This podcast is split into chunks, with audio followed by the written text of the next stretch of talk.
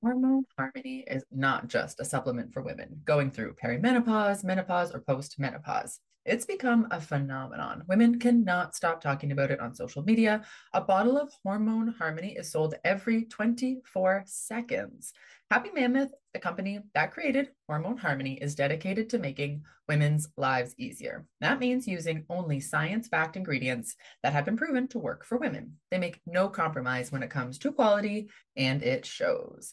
Hormone Harmony contains science backed herbal extracts called adaptogens. Now, here's the beauty about adaptogens they help the body adapt to any stressors like chaotic hormonal changes that happen naturally throughout a woman's life. So, Hormone Harmony isn't just for menopause. Any women with symptoms of hormonal imbalances can take it, but it's perfect for those with those horrible menopause symptoms that put a woman's life on hold hot flashes and night sweats, racing thoughts and low moods, poor sleep and feeling tired all the time, occasional bloating and gas, no desire to be in bed next to someone, if you know what I mean. Yeah, Hormone Harmony can help with all of these things. And the biggest benefit, feeling like myself again. And that's what women mention over and over in the reviews. There are over 17,000 reviews for Hormone Harmony. For a limited time, you can get 15% off your entire first order at happymammoth.com. Just use our code, which is the acronym of the podcast, T S N O T Y A W at checkout. That's the podcast acronym at checkout at happymammoth.com. Calling all memoirists. I'm so excited to let you know that I've put together an incredible all about memoir lineup for Saturday, the 11th of May from 10 a.m. to 5 p.m. Eastern Time, in which six amazing speakers guide you through everything you need to know to write a memoir that will sell. You'll get opportunities to ask questions of best selling memoirists, while also standing a chance to have your query letter live critiqued during the webinar. To see the awesome lineup and to register, go to biancamarais.com. There's an early bird promotion for the first 50 delegates who sign up. Come and join us and get your memoir groove on.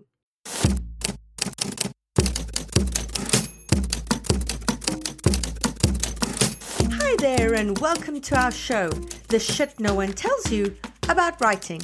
I'm Bianca Marais, and I'm joined by Carly Watters and Cece Lyra from PS Literary Agency. Hi, everyone. Welcome to a bumper jam packed edition of our bonus episode in which we are taking all of your questions and giving you all of your comps. This is what we're going to aim to do going forward one bonus episode a month in which we tackle all of these things without author interviews so that you can just catch up on all of that. So, as we usually do, we're going to dive right in. Right, here's the first question. Carly, will you answer that for us? Good morning. Hope you guys are doing really good. Quick question. So, when it comes to the querying portion of this whole writing and publishing journey, my question was if you can't seem to find a book or books to put it as for your comps in the query that falls in the same genre. So, for example, I'm able to find one book in the same genre that sort of hits on one aspect of my book, but there's another one I'm trying to look for that isn't hitting it or that is hitting it, but it's not in the same genre. So mine is young adult, whereas that comp that I need to hit that portion for my book is a middle grade. How does that work with including that in my comp? Are agents okay with that? All right, this is a tricky one. Normally with comps, I'm usually just like, whatever you feel like is right is great, you know, movies, TV, film, like, you know, anything like that. But for this one, the YA community is very particular sometimes about what the parameters of YA are. So therefore, I do feel like for this one, trying to get to YA comps is just setting yourself up for the most amount of success you know, look, at the end of the day, if you can't find anything else and you have to choose a middle grade comp, I would say, you know, it's XYZ, but for YA. You know, just make it very clear that you understand that it is middle grade, but you are pitching this for YA. Do you know what I mean? Like, we really, as I said, the YA community is particular. So, trying to just make it very clear that you understand, you know, you understand the market, you understand the category, you understand your community, all of that. So, really just trying to have two YA comps is best case scenario. But if not, as I said, there's always comping TV, comping podcasts, comping movies, right? I'm, I'm always open to and, and suggest that we're open to other media. But that's my advice just about YA in particular. Wonderful, Carly. Thank you. Okay, here is our second question. And then Cece, will you answer that for us, please? Hi, Bianca, Carly, and Cece. Thank you so much for your podcast. My question is about the importance of your resume in querying. I have a master's degree in journalism from an elite university in the US and wrote for some household name media companies, but I haven't worked in almost a decade since having kids. The only published writing I've done lately is running my own travel website for the last four years and some brand marketing. I am currently working on my first fiction novel, a contemporary women's fiction set in the travel industry, and I'm wondering if my resume will be enough for querying, since it is a related industry, or if I should try to publish a short story or otherwise build a resume in publishing before querying the novel. Thank you so much. Great question. So, your resume will be enough. For fiction, having shorter pieces published is great, but not a requirement by any means. That's because a novel will sell based on the strength of your story. So here's what I recommend. Make sure that your author bio paragraph makes reference to the fact that you have experience in the industry featured in your novel. So you mentioned that you worked in the travel business and your novel is set in the travel business. So tell me that. As an agent, that tidbit is not only interesting, it's a promise. It's promising me that your pages will be flourishing with authenticity and details that only an insider can know. And good luck. Wonderful, Cece. Thank you. Okay, here's our third question, which Carly is going to answer for us. Hi, everyone. I'm wondering if you have any advice for dealing with fake versus real places in settings in fiction stories. For example, if your story is set in a real place like a big city, New York or Los Angeles, when do you make up places like a restaurant or a magazine or a place of work? And when's a good idea to include real places that really existed during the time that your story is set? What's a good way to strike that balance? Thank you so much. I really like this question. I actually, in all the years of doing this job, I feel like I've heard every question that could have been asked, but I've actually, this is a great question that I've never actually had to answer, I don't think, before. So, my feeling is that you generally, th- there's the dividing line between what can be fake and what can be real. So, here's what I think locations that will always be there should be real. For example, like you said, LA, New York, that sort of thing. So if you're talking about a certain beach, right, like Zuma or Malibu beaches, like those are always going to be the beaches, those are always going to be there, right? So like those are the things that we can get specific about.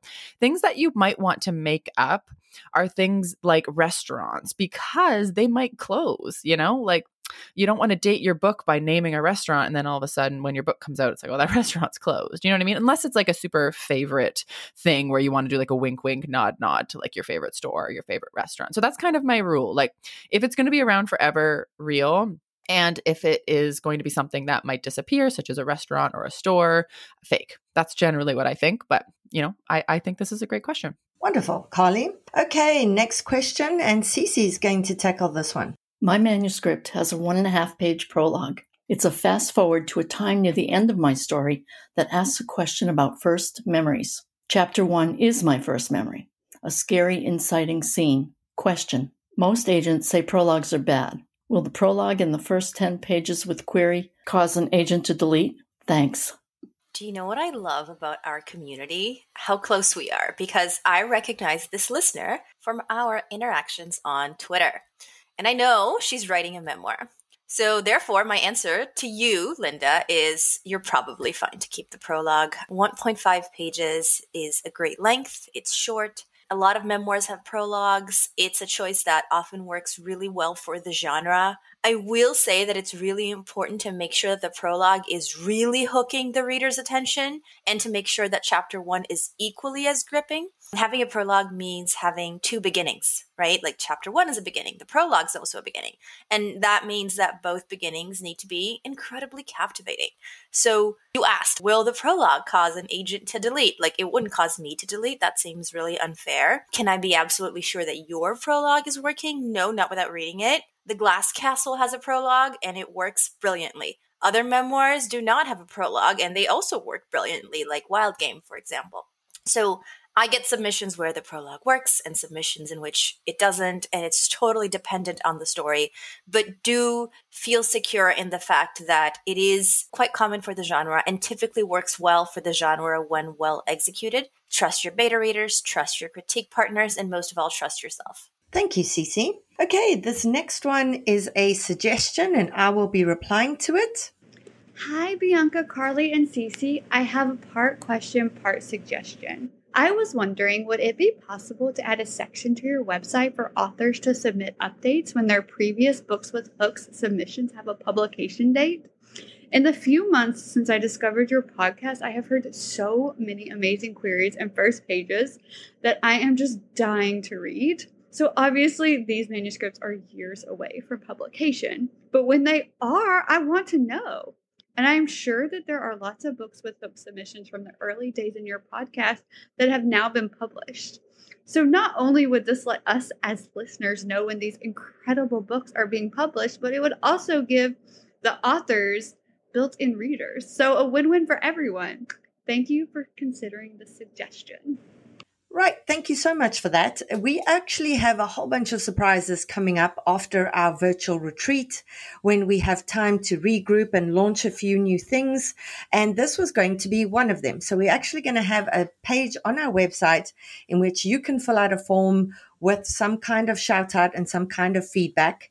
And it doesn't just have to be if you landed an agent or if you got published, perhaps you won a contest, perhaps, you know, something else happened that you would like to share with our listeners in terms of, you know, just the wins because this industry is so hard. And I say it all the time. We need to celebrate every single win along the way. You know, you go out on submission, that's a win.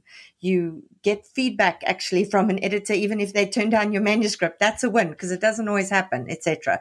So we definitely, definitely will be doing that. Watch out for it from October, November when we'll be announcing that and a few more other surprises for you. Okay. Here we have another question.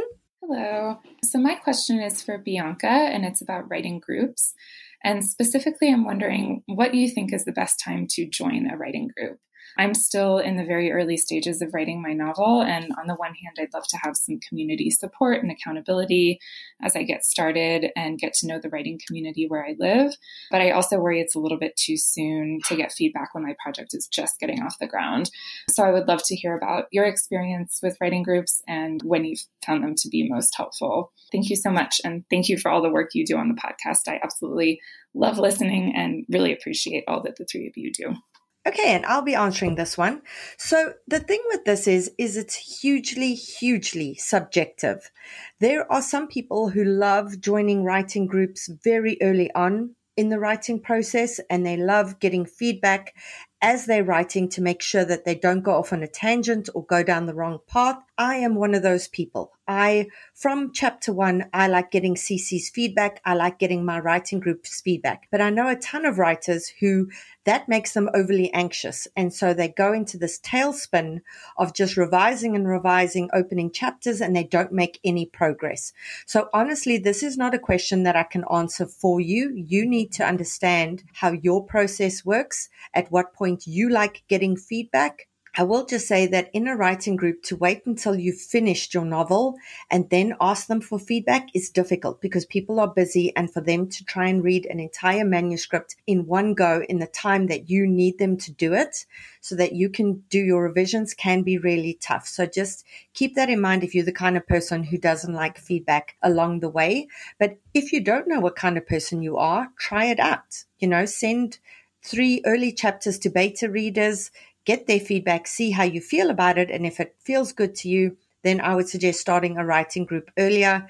If that causes you anxiety, then I would say, you know, do it a bit later. I will be doing another beta read matchup in October, and that might be a nice chance for you to, to test which one works for you. Okay, now we're moving on to the next question, which Carly is going to answer for us. Hi, Bianca, Carly, and Cece. Thank you so much for the podcast. I'm working on my first novel and it's been so helpful. So please keep the great content coming. I'm wondering if you could clarify what to do when you're done with your first draft. I've written the last line and now what? Should I try to edit it myself? Should I hire someone? Should I try to query thinking that the agent will also help in editing it all? Does landing an agent mean that you get editing help? With the agency. I just really don't know a lot about the process. So, how polished does it need to be before I query it? And if it needs to be printing press ready, who do I go to to help me tighten things up and edit? Thank you guys so much. That's a great segue into this question. All right. So, critique groups, workshops, conferences, local writing events. You you do really have to find your people. You know, I I'm I don't generally advocate that you need to hire an editor, but I also don't think you should submit too early. And it's really hard for me to kind of just, you know, offer up advice without reading anything, obviously not understanding any context or anything about your work. But if you feel like the book is lost, like if you finished it and you're just like, I don't know what my book is, like then you might need to hire an editor, right? Like I would not send it to an agent because an agent's job is to sell the book. An agent's job isn't to edit your book. We do polish it, and I do do anywhere between kind of one to three rounds of edits with my clients. But you know my job isn't to edit that that's just not really in my in my job description. My job is to sell books and manage careers right? We're, we're moving into that next phase of your career. But i will say so if you do if you do end up hiring somebody you you do get what you pay for with editing right? Like you want somebody with some sort of credentials or they've edited a, a published book that you really like you know? Like really we just don't want to be hiring anybody to edit our books because it is a trained skill right? You're not if you're looking for just a reader then you're looking for a critique group right? A beta reader you know get involved with these workshops, conferences, local writing events, like I mentioned, right? Find your people. So, so important to have people, you know, in your community. And, and like Bianca said, she's going to open it up to do more of beta matching soon. So really stay tuned to our socials and we'll try to hook some more of you guys up with critique partners. Can I just say, Carly said doo doo. okay, my inner middle grader is now out, so we can move on.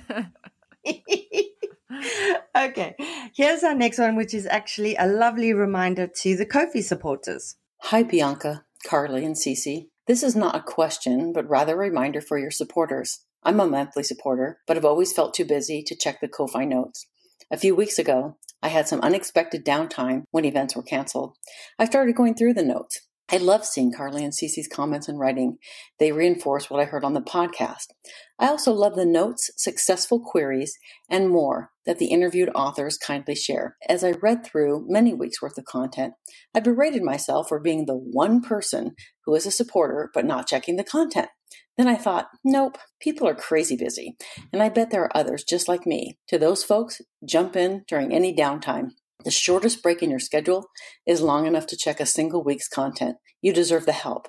Thanks for all you do. Right. And what I'd just like to say about this is thank you for that lovely shout out. And yes, you know, we are all people who learn differently. Some people learn by listening, some people learn by reading and seeing something in action. I'm one of those people. You know, I, I do learn by listening, but I learn so much more when I look at a piece of work and see how someone's critiqued it or how they've rejigged it, etc. So for those of you who do learn that way, you know, this is a great opportunity for you to do that. And if you can't afford to support the podcast on a monthly basis, you know, just do a once off donation and you'll get access to the Ko-fi content for a month. And that might also, you know, be a great way for you to learn. But for those of you who are catching up and who are supporters, the content is always there. We don't take it down. You can come back to it whenever you need to. For those of you who are recurring monthly supporters, for those of you who do once off, the content is unfortunately only available for a month. So you do need to be on top of that. Okay, now we're going to the next one, which Cece is going to handle for us. Hey, Bianca. Hey, Carly. Hey, Cece. I absolutely love the podcast. I so wish I discovered it earlier in my writing journey. It would have saved me a lot of struggle, a lot of headaches, but hey, better late than never. My question is about an author's social media following and if whether or not a strong social media following is worth mentioning in a query letter. I'm only asking because I am beginning the querying process soon, but as a debut author, or hopefully soon to be debut author, I don't really have a lot of credentials to sort of beef up the author bio section of my query letter with. But I do have a really strong following on TikTok, almost 30,000 fans. So, is that something worth mentioning to agents? Okay, good question. I would add a line about it in your query letter, in your author bio. I will say that this really does depend on what genre you write in, what category really you write in, because you didn't tell us. So for nonfiction, demonstrable expertise is expected, meaning showing that you are a sought after expert and, you know, that usually does mean having a social media following. But for fiction, it's not expected. It's definitely a plus. Regardless of the genre, being fluent in the language of social media is never a bad thing.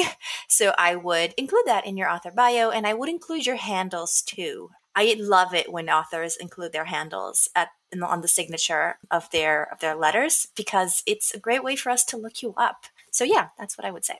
Can I just add to this, Cece, because I had a really good question yesterday at an event I did. There was an author there who's in her 70s and she is busy getting published now, which is amazing. So for our listeners who feel like you have to finish a novel and get published before you're 30, that is absolutely not the case.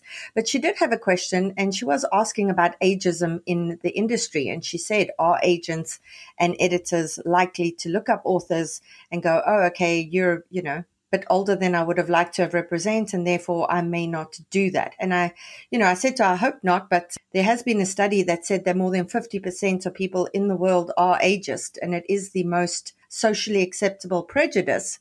So I'd just like to hear, you know, when you look up social media handles, does that affect your decision making at all? For me, it affects it only in the sense that if I see something really troubling, like incel behavior, I will not be reaching out to you. It's really just that in terms of like not really affecting. I do think that there's something to be said about adding personality to your query as a bonus. I am not going to be requesting pages because you tell me you have a cute dog, right? But I still love hearing that you have a cute dog. Same goes for seeing a cute dog photo on, on Instagram. And, you know, in terms of ageism, like, I get it. I remember going back to school for publishing, being in my mid 30s, and thinking to myself, all these kids are 22. Why would a publisher hire me? In five years, I'll be protected by the law for a whole bunch of things because I'll be 40. And they, they're 22, right? So I remember feeling that. And I'm not going to lie, the world is ageist. I will say that, in my opinion, as far as industries go, writers typically get better with time, right? It's one of those skills that you get better. It's like wine. you write better as you age if you keep working on your writing, of course. So I hope that that will encourage people to to still keep trying and to still believe in humanity because there are a lot of people out there who want to find that next great talent and who don't care really how, about how old someone is. So yeah, that's what I would say. That was exactly the answer I gave, so we're aligned here. Okay, next question, which Carly's going to answer. I want to know how can you distribute your book through bookshops if there's only one main distributor in your country and they take 55%? Thanks a million. Okay, this is a tricky one because ultimately the book business and the bookseller publisher relationship is quite streamlined, right? There are distribution services that cover how we get books into bookstores, right? Ingram Distribution, Penguin Random House has a huge distribution system, and you know Simon and Schuster as well. They distribute for all these other small publishers. So all of this is done to make bookshops' lives easier, right? Like if everybody went in and pitched their book to a bookshop solo, like we wouldn't have we wouldn't have the staff to handle this all, right? So there's a process for that. When you are an indie author, which I assume this person is, you have to live and work outside of the mainstream sometimes right which is which is great that's why you got into indie but also has its challenges but I will say that local bookstores often have a local author table. So I would go in and say, I'm a local author, you know, just say like I'm willing to do events or signings and this and that, you know, just talk about your book, explain that you're local. But in order to get your book distributed nationally, you have to kind of be within Ingram or one of these other you know distribution services. So I, unless you're kind of a, a, a, like a bestseller already, again a bestseller that a bookstore would kind of recognize as being best-selling, which I mean is like not kind of popping up on the Amazon charts for a day, that sort of thing. You know, those are the reasons why distribution exists. So I would start local, you know, tapping on the doors of your local booksellers, but nationally, I do think that's quite a big hurdle. Thanks, Carly. Yeah, I know I know authors who publish who are indie publishers who go to an Indigo, a local Indigo, and chat to booksellers there and manage to get their books on the shelves there as well. So, you know, interact with people, network with people, chat to people. You you never know what kind of connections you're going to make there. Okay, next question, and we'll ask Cece to answer this one. Hello. If you are a self-published author and you have a new novel out published can you still approach an agent with that or publishing houses with it to see if they take you on? Thank you. So, okay, I think the question here is whether self published authors can approach agents or a publishing house with their previously self published work. And unfortunately, no is the answer. Most agents are looking for works that have never been published, and that's because most publishers are looking for that, and we sell to them. So, if you would rather be traditionally published as opposed to self published, I would encourage you to write another book because you have to anyway, right? An author's career is always about what they're working on now, and then query that one. If you are asking me, and I don't think you are, but if you are asking me, well, I do have self published works, but I have a new one now, that's great. It's not a bad thing to be self published. It's usually not a bad or a good thing. It's something that we, what we're looking at first and foremost is the strength of your, your work that's being submitted and considered now. Then we're going to think about other aspects of your career, including, you know, do you have a publication history or not? But yeah. Wasn't Coho Colleen Hoover self published at some point? And I think her entire backlist is now on the New York Times bestseller list. It is crazy to watch. It's like, Colleen, could you step back? Give the rest of us a damn chance, woman. It's I mean, she's she's everywhere, right? And I will say that there are these stories, right? You have these stories of like, oh yeah, but so and so self-published and now she's tr- and and yes, it happens, but for the most part, because we do get DMs on Twitter all the time asking us, "Oh, I have this book; it's self-published. I would like to make it now traditionally published." And for the most part, it's not going to happen. I don't mean to be harsh, but when I say work on something else, I'm not being dismissive of the self-published work. I will say just you have to anyway. You're going to need a new book. I also wanted to mention I've talked about it before, but I represent Kirsten Moglin, who is a self published author, and her and I work together really great. And the way that we work together is she self publishes her novels, and I sell TV, film, audio, and translation rights. But she has sold almost a million copies in her career, right? So, like, that's kind of, and I started working with her when she was maybe at about like 300,000. So, like, we're talking about a, a solid number of copies, right? Before we can find a way to kind of break into to other markets. And Kirsten is also going to be at our retreat coming up on September 24th and 25th. And she's going to be doing a wonderful talk about being an indie author, building your brand as an indie author, how to connect with fans as an indie author. It's going to be amazing because she tr- she truly has some of the best fans in the business, and she sold almost a million copies now. So make sure you check that out. Thank you. Right. Okay. We're going to our next question and we're going to ask Carly to answer this one for us. Hi, Bianca, Cece, and Carly. Thank you so much for the shit no one tells you about writing podcast and all of the other things that you do to support emerging writers like me. I am reading my first advanced reader copy, and I've noticed a number of errors and inconsistencies ranging from you know missing quotation marks to misspelled names of characters and I just wonder at the arc stage in the game, is this to be expected or is that a red flag that the publisher and or you know the author didn't do their due diligence? Thanks so much for listening and for considering answering my question on your amazing podcast. Take care. Oh, this is a great question. And I think a, a, really good one just to kind of explain to our, our listeners. So, this person mentioned an ARC, right? Some people think, like, what's an ARC? So, ARC stands for Advanced Review Copy. And so, these are printed very far in advance of the actual publication of the book. You know, this is one of the earliest things we start to do. And it's called advanced review copy because it's sent to reviewers, you know, maybe bookstagrammers, bloggers, trade reviews, that sort of thing, you know, trying to get coverage from in magazines. So this is going out really early and it's early days. So sometimes they are printed before they have gone through multiple rounds of, you know, the final editing. So they've probably been developmentally edited by the by the editor at the publishing house might have gone through copy edits but probably hasn't gone through proofreads.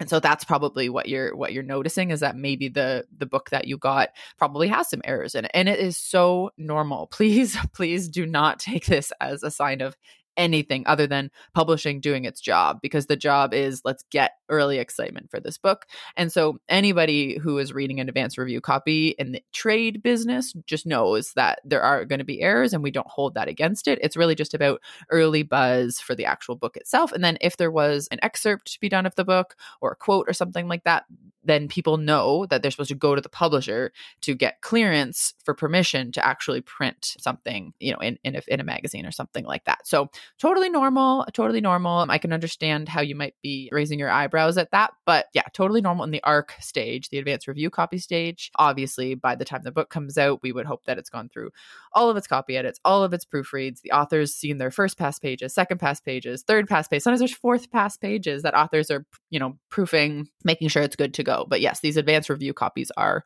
early. Yeah, mine had a huge bunch of errors in it. That when I was reading it, I was like, "Damn, I didn't pick up a lot of these." But yeah, it is it is totally normal. Okay, we're going on now to our third last question, and we're going to ask Cece to answer this one. Hello, I'm writing a dual timeline novel, and as I get my query package ready, I'm wondering how to write a synopsis. Do I structure it chronologically, one timeline and then the other, or threaded together like in the book?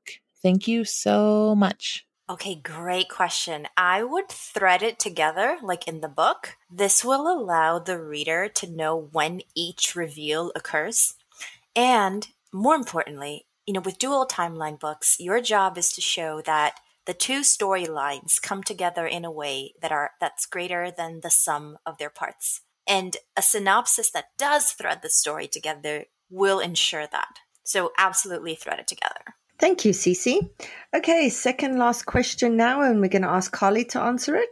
Hello, lovely ladies. Thank you so much for doing this for us. I have now started the querying process, and I think I'd misunderstood how it works. I previously believed that I would hopefully find an agent, and if successful, the agents would then find a publisher, and the publishers would then hire an editor. But on one of your podcasts, you seem to explain that that process was different in that the editor had actually approached the publishing houses. So now I'm a little bit confused, and I wonder if you could just give us a little bit more detail on the submission process. Thank you. All right. So this is another one I'm, I'm happy to expand on. So, yeah, I, I think you might have misunderstood the process. So I'm just going to kind of explain it beginning to end.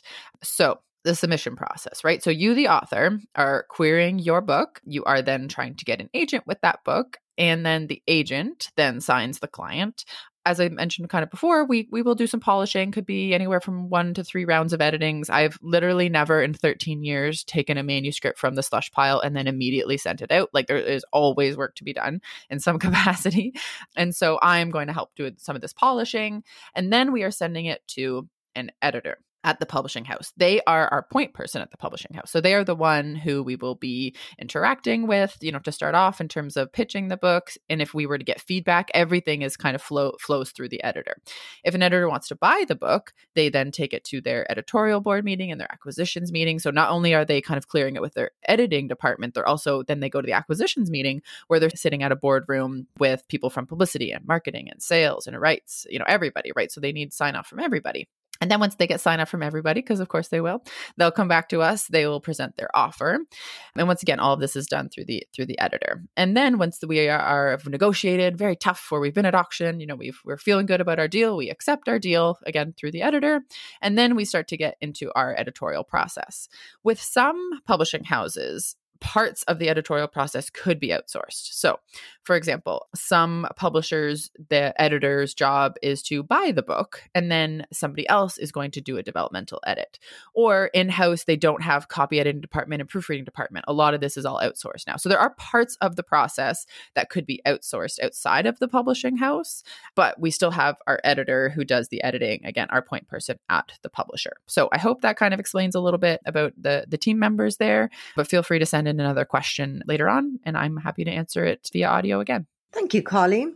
Before we go to our last question, just remember if you would like to submit a question either to Carly and Cece or myself, or if you would like to ask for comp titles from a bookseller, go to our website, The Shit About Writing. There is a page called Submit a Question. You do the one minute recording max, and then we'll try and get to that as soon as we can the following month. Right, Cece, will you answer the last question for us? Hello. First of all, thank you so much for doing this. The podcast has been a huge help since I started my current work in progress, and I'm really grateful for everything you do and all the knowledge that you share. I have a question that's been on my mind since I started working on my current work in progress. Comp titles should be very recent, but if a BookTok trend puts an older title back into the spotlight, does it create an exception to that rule? Or is it still preferable to avoid mentioning it? For example, my work in progress is a mystery novel that's inspired by the dark academia trend that's really big on TikTok right now. And The Secret History by Donna Tartt is a big influence on my novel. So it would feel weird not mentioning it. And it's also having a big revival right now, so it's a really relevant book at the moment. But I'm not sure if I should include it in a query letter since it's from 92.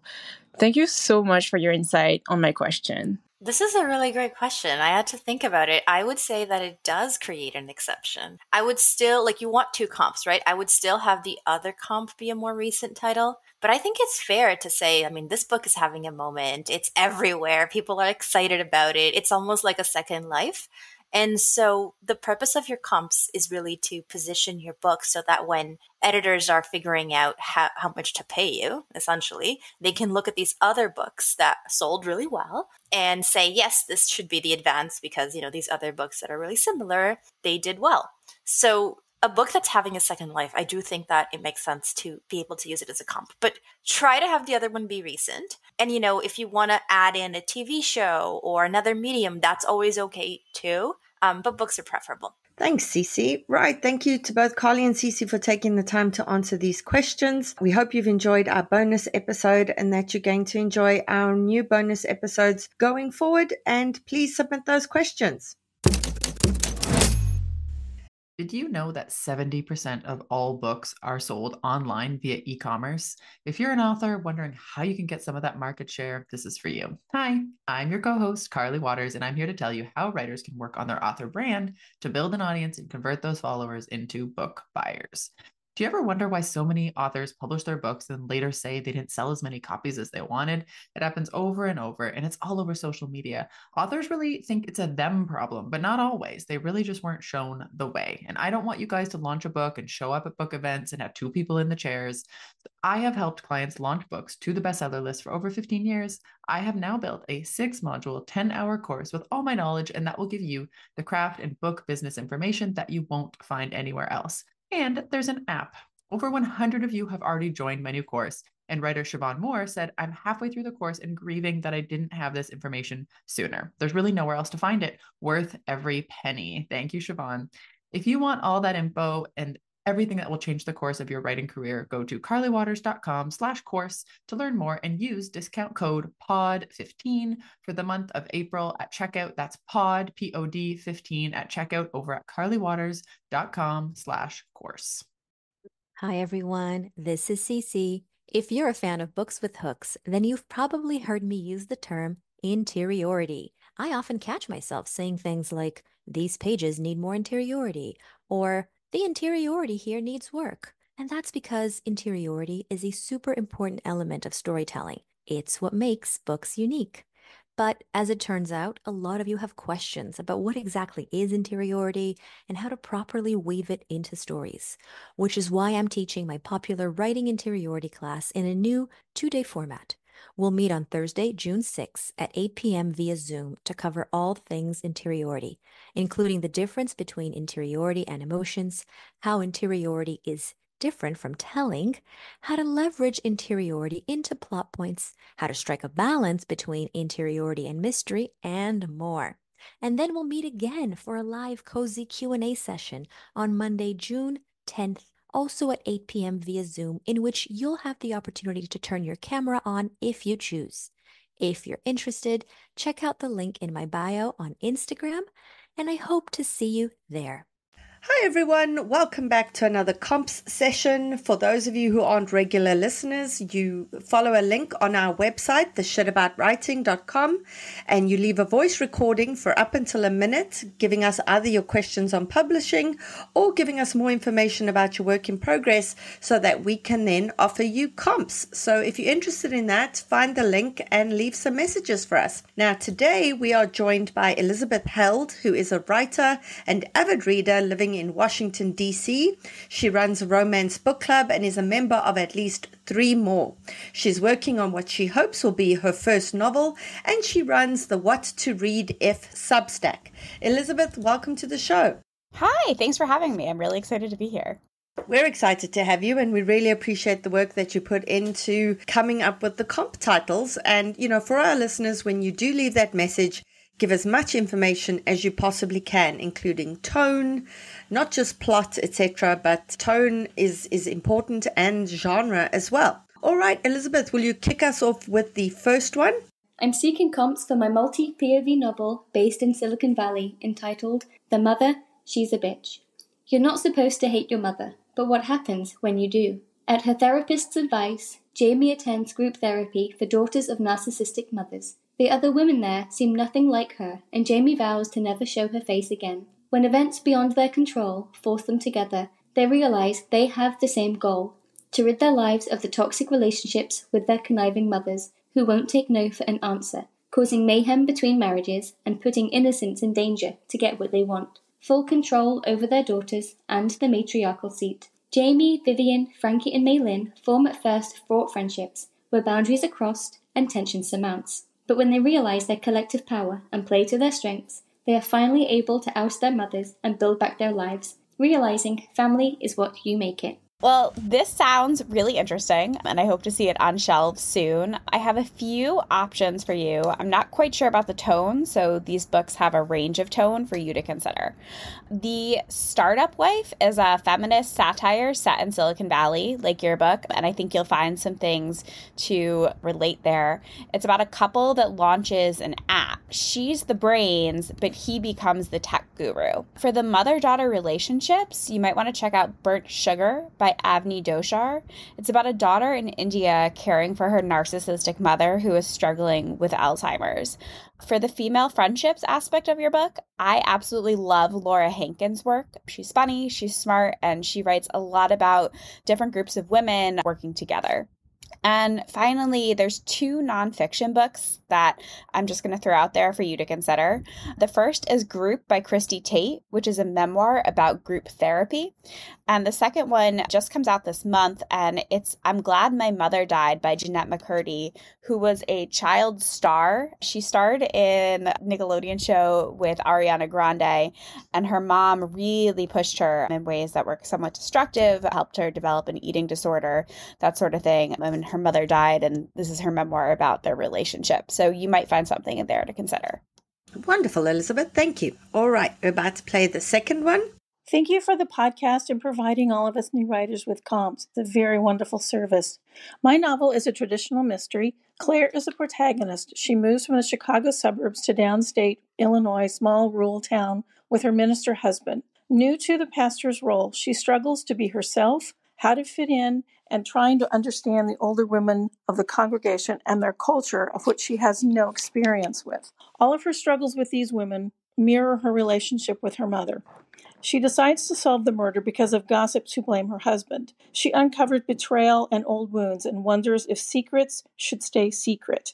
I must note this is not religious fiction, but it does show inclusive acceptance and love. Thank you very much. I love traditional mysteries, and there are a surprising number of them featuring religious leaders, whether they're reverends, priests, as sleuths. So, your books immediately reminded me of Julia Spencer Fleming's Claire Ferguson Russ Van Alstyne series, which has been around for a while. So, in them, Claire is a new minister in a small upstate New York town, somewhat similar to your Illinois small town, and she's struggling to fit in. And there offer the mysteries like yours, but they also have some of that religious commentary and religious themes. Emilie Richards' A Truth for the Truth is the start of a cozy mystery series starring a, a pastor's wife, which should give you something to think about. And then for the mother daughter aspect, you might consider Killing Time by Brenna Ehrlich. That's a thriller told but in alternating mother and daughter voices. Wonderful. Thank you. Okay, here's the next one. Hi, I'm seeking comps for a psychological thriller wrapped around a budding romantic relationship between two NYU students, a male and a female. There's a huge twist at the end after she's targeted by a deranged ex CIA mercenary who's under the psychotic delusion she's in love with him. Fearing involvement by law enforcement because of the mercenary's murky alliances, the male student becomes her de facto bodyguard, and they must survive a 24 hour gauntlet in Manhattan in his crosshairs. I feel the story shares romantic relationship themes with the movie The Bodyguard, and at the same time has some of the dark undertones of Hitchcock's North by Northwest, where an unsuspecting protagonist is thrust into a world where he must fight for his life. But both of those seem a little too dated to use, so thank you so much for any suggestions you might have. So, this sounds like a great romantic suspense plot. Adriana Anders has some really fun romantic suspense series uh, that starts with Whiteout, and that book reminded me of yours because it features a cook and a glaciologist, so not two CIA agents running away from danger. For a bodyguard romance, check out Guarding Temptation by Talia Hibbert. And I'd also like to suggest you read Laura Griffin's Texas Murder File books. They mix mystery and romance, and the first two books pair a law enforcement agent with someone outside the, the law enforcement sector. So there's a reporter and a photographer, and they're working together to expose corruption and avoid danger.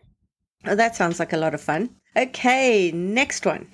Hey, Bianca, I'm so appreciative for the opportunity to ask a comps question. I'm writing a dual POV thriller where the main point of view is first person and the second point of view is third person. It's a missing person thriller that takes place over just 12 hours, where the main character is racing against the clock to find something that the antagonist is willing to kill for. It's filled with dark, morally ambiguous characters, but at the center is a mother's love for her daughter, a daughter she'd do anything to save. In this way, I think Lisa Jewell is a decent comp because of the type of character she writes, or Harlan Coben because of the twists and turns, and its point of view structure is kind of like Lauren Beukes' Broken Monsters, but I'm struggling to find something that fits perfectly for all those pieces within the timeline I've built into this race against the clock style story. Any help would be greatly appreciated. I love the podcast. Thanks so much for your help. I was not able to find a book that checked all of your boxes, but I have a few for you to check out. The Chain by Adrian McKinty reminded me of your book. In it, a mother receives a phone call that her daughter has been kidnapped, and the only way her child will be freed is if she kidnaps another child, continuing that chain. So it features multiple perspectives as well as questions about what will a parent do to protect their child and a lot of moral ambiguity. Hostage by Clare Mackintosh has a similar sort of theme on a flight, a mom receives a message that to prevent her daughter's death, she'll need to let a terrorist into the cockpit of the plane. And finally, I want to throw out Kat Rosenfield's No One Will Miss Her, which came out earlier this year. It alternates between the first and the third person and uses that to make some really interesting reveals. Wonderful, Elizabeth. Okay, next one. Hi, Cece, Bianca, and Carly, and slash Aura bookseller. Thank you all for the amazing work you do to produce the podcast. I have a question about comps that could be good for you all or for a bookseller. My book is a contemporary YA with a speculative twist. It's set in near future NYC at an elite private school where students are now dealing with a new college process, the SAD system an implant, an accompanying app that rates everything students do on a social, academic, activism, and diversity scale. My protagonist is on top of gold tier until the colleges secretly track kids' phones and secrets start to come out. I think of it as Gossip Girl meets Black Mirror. However, both of those are best known as TV shows and slightly old at that. I'm wondering if that's either A, okay, or B, not cool, and I should find some book comps. I've worked really hard to try and find some, but I'm having trouble finding something that isn't a murder mystery. The Ivies by Alexa Donne is close, but again, it has murder, which my book doesn't. I'm hoping that I can find a comfort voice and a slight speculative bent, such as Adam Silvera, and hope that's close enough. Any guidance would be so helpful. Thank you. Okay. I love a YA thriller. A few for you to consider. Ace of Spades by Faridah Abike Iyimide is best described as Gossip Girl meets Get Out. There's no murder, though, like your book. But the other thing you might check out for Gossip Girl vibes is How We Fall Apart by Katie Zhao. Lie as My Memory Told Me by Sasha Wunsch adds the speculative aspect and that kind of neurology brain focus that you have. And finally, Game Changer by Neal Shusterman has some speculative elements to a high school story. Wonderful. Alrighty, let's listen to the next one. Hi there, I'm looking for some help with comps for my psychological thriller. Fifteen years ago, Mel was abused by the man who is now President of the United States. Now she's assigned to be his doctor and has a chance for revenge. She thinks she could get away with it, and the country, already in turmoil over corrupt men in power, will probably thank her, but it might cost her her marriage. It's a psychological thriller, much in the tone of uh, Paula Hawkins' A Slow Fire Burning, which I love as a comp, but wonder if it's too popular. It's also got this political stance where it happens within the world of the Oval Office. So I thought of Robert Harris's The Ghost and David Baldacci's Absolute Power as really good comps for that angle, but they're both really old.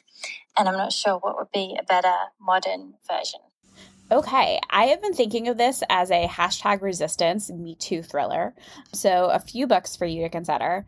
For the political thriller aspect, Our American Friend by Anna Pitoniak is a really propulsive political thriller about a Melania Trump type first lady who hires a reporter to finally air all the secrets in an official biography. Widowland, which comes out this summer, is a new alternative history 13 years after England surrendered to the Nazis, and the government grows suspicious of a group of women over 50 shut away in a world called Little Land are trying to spark a rebellion. For the feminist psychological thriller, check out They Never Learn by Layne Fargo. It's about a professor who murders abusive men. And The Missing Hours by Julia Dahl follows a sexual assault survivor trying to get justice. And then two movies I thought I'd throw out there would be Promising Young Woman and The Assistant. Yeah, always great to to be able to mix up your book titles with film titles if they really, really are apt. Okay, Elizabeth, here is our next one. Hi, I'm Jennifer. I'm requesting comp recommendations. I have a middle grade fantasy novel set on a version of Earth where magic is a known force that lies dormant until it is triggered by emotional outbursts. My protagonist is a 12 year old girl with the ability to sense magical activity. She senses her new neighborhood fusing together, trapping four families who are strangers to each other in connected houses with no exit. The boy who didn't want to play outside turns into a monster of his own creation and impulsively brings clay creatures to life, endangering his family and neighbors. The grown ups are gradually detained until the children from all four homes are the ones saving them from magical mayhem. The story is a fun and frightening adventure with core elements of child empowerment and building bonds in a community of circumstance. Thank you so much for doing this. I always find comps challenging. So you've got a middle grade magical realism book here, which I think sounds a lot of fun. I want to suggest Valentina Salazar is Not a Monster Hunter by Zoraida Cordova. So it features a girl and her siblings who are tasked with protecting the world from dangerous magical creatures. Think of it as a middle grade Buffy. Like a Charm by Elle McNicoll is about a young girl who can sense magical creatures, kind of like how your protagonist can sense magic. The Green Glass House by Kate Milford is mild fantasy. I mention it because the house plays a big part, which it sounds like yours might do as well. And similarly, for a magical house would be The House at the Edge of Magic by Amy Sparkes. And finally, because I love it so much and it reminded me of your themes of child empowerment and building community, When You Trap a Tiger by Tae Keller is just a really lovely middle grade book. My to be read pile is growing exponentially. Thank you so much for joining us and for all of these awesome comp titles. You know, that's the thing for our listeners. When when you're able to at least narrow down for people like Elizabeth in terms of the tone, etc., then the comps are able to become much more specific. Whereas, you know, if you leave it up to us to try and figure out what kind of tone or what kind of vibe you're going for, then it's going to be much broader in terms of the recommendations. But certainly always go read all the, the comp titles that have been recommended because there may be, you know, the tone from one that really suits your story, but something about plot or characterization or theme from another story as well. Elizabeth, thank you so much for taking the time out. It was wonderful chatting with you. Thanks for having me anytime. We are so excited for our upcoming virtual retreat on the 24th and 25th of September, in which we'll have more than 20 hours of phenomenal jam packed content, which is the equivalent of doing a 10 week creative writing course, except with the kind of guest speakers you'd never have access to otherwise. We have such an amazing lineup for you, including New York Times bestselling authors, three of Reese's book club pick authors, award winning editors, and writing coaches. You'll learn about point of view, structure, plotting, writing a proposal, outlining your novel, and much, much more. You'll also learn about current market trends and how they shape what agents and editors are actively looking for, as well as how to attract an agent's attention. You'll be taught how to craft page turning bestsellers, how to overcome rejection, and what to expect from the writing life. Besides all of this, we're helping you discover a community on our retreats Facebook page, in the breakaway sessions with Carly, Cece, and myself, and in the various social activities we have planned from the Friday night onwards. All the sessions will have Q&As so that you can speak directly with authors and editors at the top of their game. The retreat will be recorded so that if there's a day you can't attend, you'll still be able to catch up immediately afterwards, and then you'll get to ask us your burning questions in the post-retreat Q&A Zoom on the 3rd of October. Come and engage, interact, learn, and grow. We can't wait to see you there. Did you know that 70% of all books are sold online via e commerce? If you're an author wondering how you can get some of that market share, this is for you. Hi, I'm your co host, Carly Watters, and I'm here to tell you how writers can work on their author brand to build an audience and convert those followers into book buyers. Do you ever wonder why so many authors publish their books and later say they didn't sell as many copies as they wanted? It happens over and over, and it's all over social media. Authors really think it's a them problem, but not always. They really just weren't shown the way. And I don't want you guys to launch a book and show up at book events and have two people in the chairs. I have helped clients launch books to the bestseller list for over 15 years. I have now built a six module, 10 hour course with all my knowledge, and that will give you the craft and book business information that you won't find anywhere else. And there's an app. Over 100 of you have already joined my new course. And writer Siobhan Moore said, I'm halfway through the course and grieving that I didn't have this information sooner. There's really nowhere else to find it. Worth every penny. Thank you, Siobhan. If you want all that info and everything that will change the course of your writing career, go to carlywatters.com slash course to learn more and use discount code POD15 for the month of April at checkout. That's POD, P-O-D 15 at checkout over at carlywatters.com slash course. Hi, everyone. This is Cece. If you're a fan of books with hooks, then you've probably heard me use the term interiority. I often catch myself saying things like, these pages need more interiority, or the interiority here needs work. And that's because interiority is a super important element of storytelling. It's what makes books unique. But as it turns out, a lot of you have questions about what exactly is interiority and how to properly weave it into stories, which is why I'm teaching my popular writing interiority class in a new two day format. We'll meet on Thursday, June 6 at 8 p.m. via Zoom to cover all things interiority, including the difference between interiority and emotions, how interiority is different from telling, how to leverage interiority into plot points, how to strike a balance between interiority and mystery, and more. And then we'll meet again for a live cozy Q&A session on Monday, June 10th also at 8 p.m. via Zoom, in which you'll have the opportunity to turn your camera on if you choose. If you're interested, check out the link in my bio on Instagram, and I hope to see you there. Hi, everyone. Welcome back to another comps session with the fabulous Emilie Sommer from East City Bookshop. Emilie, welcome back. Thanks for joining us. Thank you so much for having me again. It's been a while. It's great to be back. I know it's been too long. We took a break over the summer, but we've hit the ground running. So for our listeners, with this episode, we caught up on all of our comps. So if you have any comp questions, please go to our website, The Shit About Writing, find the question tab. You have one minute to do a voice recording. Some people freak out and say it's giving them nightmares to do the recording. Maybe write down your question and then read it for us. And we're going to be doing one bonus episode a month in which we get all of your questions answered and all of your comps done. Right. So let us kick off. Here is the first comps question. Good morning, good morning. Thank you in advance for taking my question. So, Cassandra, a 14 year old girl, just moved from Haiti to Ottawa, Canada, with her parents due to her father's political line of work that may have possibly had their lives in danger after her uncle was killed. Now, in a new world with new faces, a new culture, she has to navigate through everything a girl her age goes through in high school, on top of the culture barrier. All she wants to do is run track ever since she watched the Olympics and fell in love with the 100 and 200 meters. And now also wanting to be part of a new appealing North American culture that her friends make it hard to resist. Friends, a boy, bullies, her vitiligo. If that wasn't enough, her strict as heck parents that barely lets her breathe. Does she get to grow in this new culture? And above all else, does she get to run? So I have comps Poet X by Elizabeth Acevedo, which hits the culture and the parenting.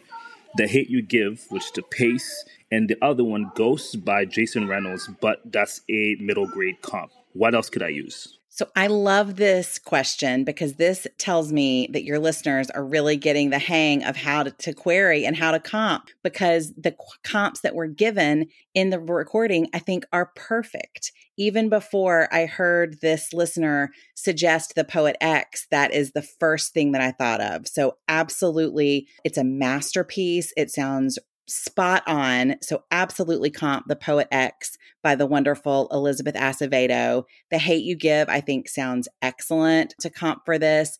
And then Ghost by Jason Reynolds. I think that's still a really good one to mention, even though it's middle grade, because people do immediately recognize Jason Reynolds as a brand. They know what he does. He's fantastic. And he does write middle grade and YA. And I think that his track series, starting with Ghost, can can span. It can go from middle mm-hmm. grade to YA. So I would absolutely mention that as well. The other two that I thought of are also really exciting, great books that I'm happy to have a chance to talk about. The first is Big Girl by Mecca Jamilah Sullivan that just came out a few weeks ago. It is an adult title from Liveright, but it's about a, a young girl growing up in Harlem. And it's wonderful. It's really about her struggle with her weight. So that part is not a comp, but it's a really good coming of age. And because it's new and fresh, I think, and also it's just a really good book. So I'm happy to be able to give it a plug. And the other one, which I think is a really right on, is Furia by Yamile Saied Mendez. That's about a coming of age of a girl who is a soccer player in Argentina. So that would have the sports angle covered. And that did really well. It was a YA Reese pick. And she just does really great YA work. So Big Girl and Furia. But I think you're right on the money already with Poet X and Jason Reynolds. Amazing. Thanks, Emilie. Okay, let's go to the second one.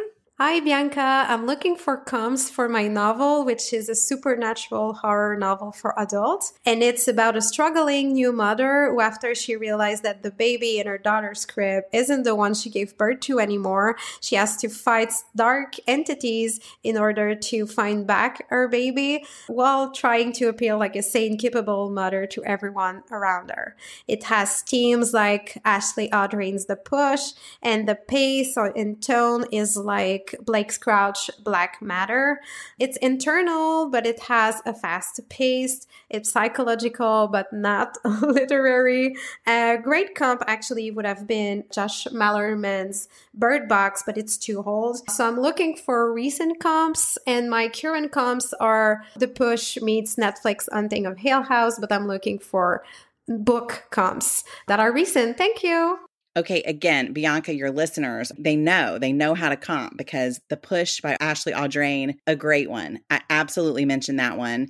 Dark Matter by Blake Crouch. I love him so much. I always think he's a good comp for any sort of very commercial, speculative fiction. He is just the best in the biz. This is not an area that I read a ton in, but Blake Crouch is an auto buy for me. So I think he's wonderful. And I'm actually going to mention him later in another recording that we have coming up. I would add Baby Teeth by Zoje Stage, S T A G E. That is sort of a bad seed horror novel about a mother who's just not sure what's going on with her child. It doesn't necessarily have the speculative angle, but it's got that sort of struggling motherhood horror feel with a baby. I think that's a really good one. I would also suggest The Changeling by Victor LaValle, which is a recent, you know, there are several changelings out there. This is a recent one from, it's within the last five or six years. And it's a man who's concerned that his maybe his wife and his child have been replaced or switched or something terrible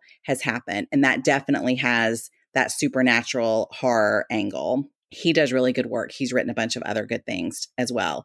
And then finally, I would think I would look at The Need by Helen Phillips. Maybe slightly more literary than this query, but again, it's really excellent speculative fiction, verging on horror, and it is concerned deeply with motherhood and how mothers take care of themselves and how being the mother of a young child can feel particularly frightening. So that's a great one as well. Wonderful. Some of those I've read. I agree about Blake Crouch. You know, the rest of the push, I'm a huge fan of. We've had her on the show as well. The others I'm now adding to my list because they sound really creepy and delicious. Especially going into the fall. Yes. Put yeah. on your October list. We want some of those spooky vibes. Okay. Right. Next one. Hi, my name is Catherine, and I'm seeking comps for my debut novel set in small town North Carolina in 1973 about a recalcitrant community advocate who launches a long shot campaign against a beloved veteran city councilman following years of neglect by city officials of her all black enclave. Amidst a fraught relationship with her mother and sexism and apathy on the campaign trail, a newspaper reporter asked a seemingly innocuous question about the candidate's lineage that exposes a long held family secret that threatens to derail her campaign and that upends lives forever. Any comps that you could provide would be greatly appreciated. Thank you. Okay, so I have a soft spot in my heart for anything that has to do with small town North Carolina. I'm from small town South Carolina, but I spend a lot of time in North Carolina. So I am excited for this one. I love the 1973 setting, and I immediately thought about In West Mills by Deshawn Charles Winslow. I loved this debut. It takes place also in small town North Carolina. It's also about a Black enclave that has perhaps been a little bit neglected and overlooked, and a really singular female character who is the, the heart of the story. I loved that book. I want him to continue to get lots of attention. I think he got a lot of love from writers and editors. I think he I think that he would that it would be a book that agents would respond to in a query because it was just so good. And he has a new book coming out soon, either later this year or in early 2023. I also think that it would be worth looking at A Good Neighborhood by Therese Anne Fowler. So that does not have a 1973 setting. It is set in North Carolina and it is about sort of local politics and and neighborhood grievances and discussions with racial implications and without knowing what the family secrets are that come to light in this book i would suggest these ghosts are family by Maisy Card which is a book about the repercussions of family secrets and how we deal with those when they're uncovered and the wonderful vanishing half by Brit Bennett because that spans the decade. So it, you know, we see the 1960s and beyond. It might capture a little bit of that historical element. It is set largely in the South, not entirely. And of course, significant family secret at the heart of that book. Wonderful, Emilie. Thank you. And I'm giving a shout out to Catherine, who came through to my Atlanta event and I got to have dinner with her and, and a few drinks and just to chat with her. And it was just so, so lovely. And I know she was looking forward to hearing your comps there. Okay, let's move on to the next one. Hi, Bianca, Carly, and Cece. I'm looking for some comp title recommendations. I'm working on an adult historical fiction novel that takes place in early 20th century Central Europe.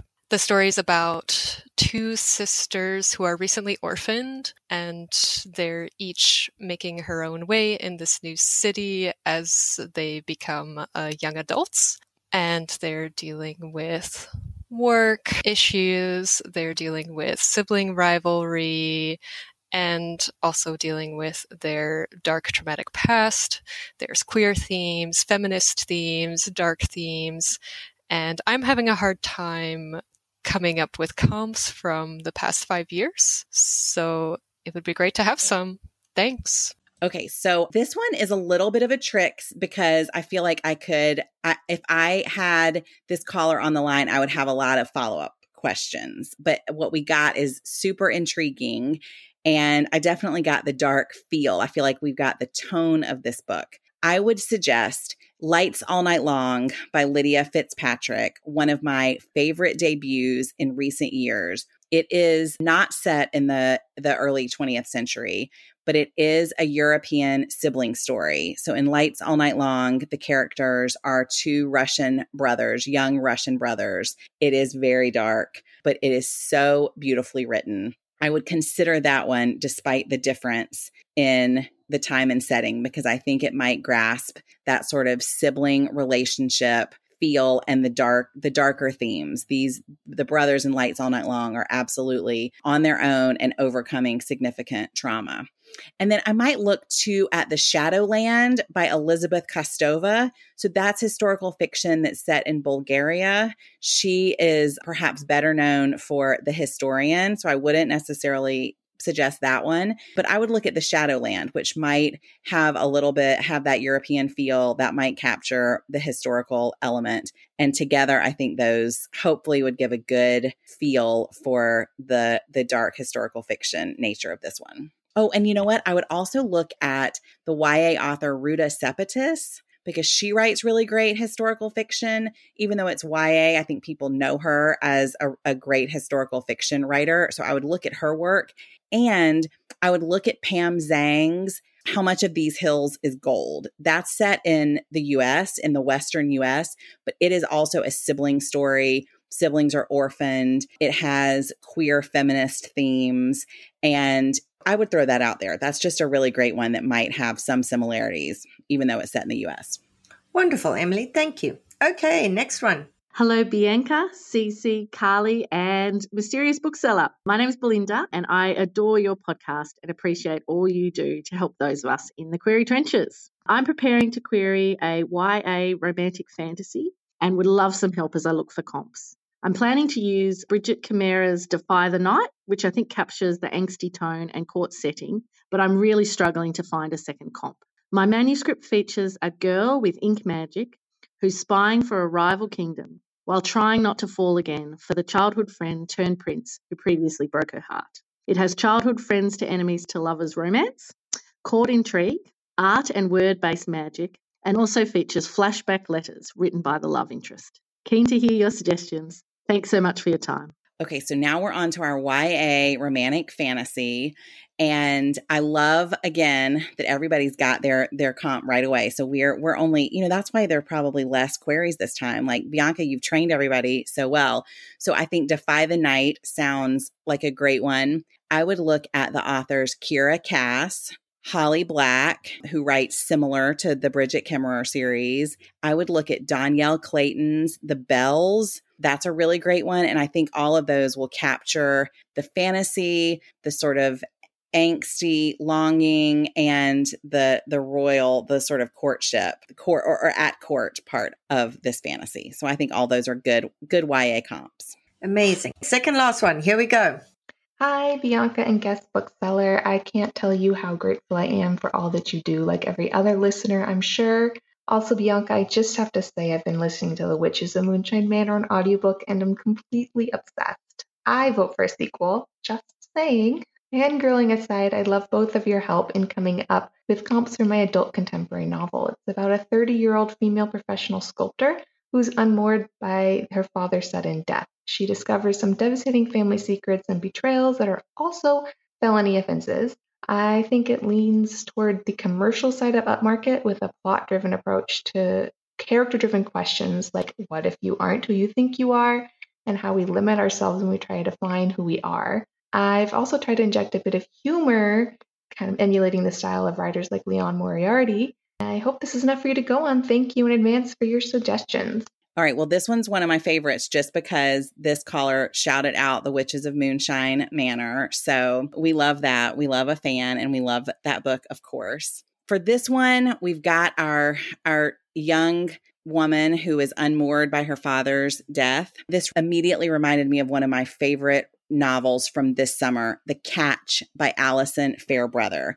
I feel like it has not yet gotten all the attention that it's going to because this is one that when people read it, they want to pass it along, they want to tell other people about it. In The Catch, our young woman is also unmoored by her father's death. And specifically, she is vexed by what he has chosen to leave to her in his will. So he dies suddenly. She does not receive the artifact that she thought that he would have left to her. And in figuring out sort of like why he has bequeathed this special baseball to other people, she sort of uncovers things about her father. It has a lot of humor in it. She is in her early 20s. It's it's just really excellent and and reads very upmarket. You know, it's not a it's not a downer despite the grief angle. I also thought about Flying Solo by Linda Holmes and Linda Holmes' earlier book, Evie Drake Starts Over. So in both of those, that feels like it might have the same the same tone as what this author is going for because of the plot driven angle that she mentions you know it's hard i can't tell how much the the father's secrets and the possible felonies add to the plot if it's sort of suspenseful in that way but if it is i would look at rosie walsh's love of my life which is sort of an upmarket, you know, suspense. You're trying to figure out like who was this person? What what have I missed? What don't I know about this person that I loved? and The Last Thing He Told Me by Laura Dave, which of course was a smash hit and is going to be a movie soon with Jennifer Garner. So I would look at all those. Amazing. And I love Rosie Walsh's book. We interviewed her on the podcast. So if that's something you're interested in for a comp, go back and make sure you listen to that episode. And thank you for the Witches of Moonshine Manor shout out. Yay. Yay. Again, now it's our last one crafting an adult sci-fi thriller about a woman who sees someone in her rearview mirror every time she drives over a bridge to visit her husband in the hospital who's been in a coma after a questionable accident. They live in a town that's like Eureka but with a darker feel. She has a newborn, so there are elements of new motherhood she's juggling on her own. It has the compulsive pacing and tone of Laura Dave's The Last Thing He Told Me because she's on the hunt for who the stranger in the rearview is, what their presence could mean, and what their connection could be with her husband's accident. She's also questioning whether or not what she's seeing is real, so there's an element of unreliable narration. Additionally, it has some quirky humor banter elements with a nosy neighbor and a talking house who also part times as her babysitter. At its core, it's a sci fi thriller with a speculative twist and quirky humor. It has a more commercial appeal with lyrical prose at times when the main character is performing her job duties as a surrealist designist. For comps, I was considering something like the compulsive pacing of The Last Thing He Told Me, set in a dark Eureka town, but I would love more comps so that I can find new books to read. Thank you. Okay, so this was the perfect segue. I just get these in order, the order that Bianca sends them to me. But the last thing he told me, it pops up right here. So I had already jotted a note to myself for the the previous one, but this one it sounds great for this one as well. I said that there was another book that I was going to mention as a comp to Blake Crouch and that is this. I think the speculative angle would lend itself well to looking at Blake Crouch's books, particularly his first two Dark Matter and Recursion. And I'm so excited to get to mention one of my favorite books of the last three years, Kate Hope Day's book, If Then, which is sort of literary speculative fiction, just lightly speculative. And like in this one, the woman sees things in her rearview mirror. And if then our characters start seeing these sort of ripples in their real lives, it's almost like they see, you know, a, a screen or something. They'll be in the room with their husband and then they'll see a flicker and it's someone different. I loved this book. It is, it's a lovely book. And it also has one of the best depictions of being a young mother that I've seen. So I think that that that that might really fit well. Along those lines, I also thought about Karen Thompson Walker's more recent book, The Dreamers. So, again, that sort of commercial, but slightly speculative. Both Kate Hope Day's and Karen Thompson Walker's books feel so real and so grounded in the here and now that I think that they weave in that speculative bit very well. And then I mentioned it already, but I think that because of the motherhood angle in this one, this person would also be good to look at The Need by Helen Phillips. Amazing, Emilie. As per always, you've added to my to be read pile that is probably going to topple over and kill me in my sleep one day, but but it's all good. Right. So for our listeners, uh, thank you for sending in your comp queries. Remember, the more information you can give us in terms of tone, in terms of everything, in terms of whether it's more literary or more commercial, this helps Emilie really narrow it down for you. Thanks again for joining us, Emilie. Thank you so much. I love to do it.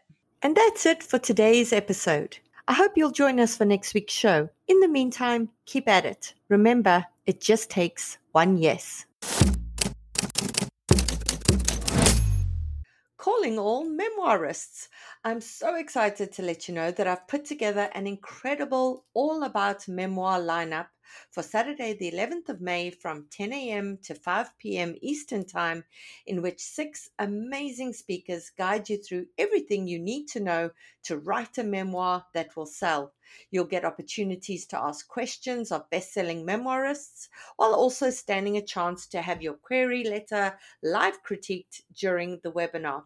To see the awesome lineup and to register, go to biancamarais.com. There's an early bird promotion for the first 50 delegates who sign up. Come and join us and get your memoir groove on. Calling all memoirists.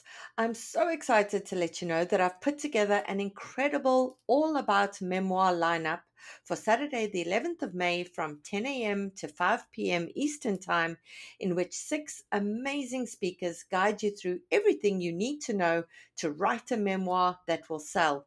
You'll get opportunities to ask questions of best selling memoirists while also standing a chance to have your query letter live critiqued during the webinar.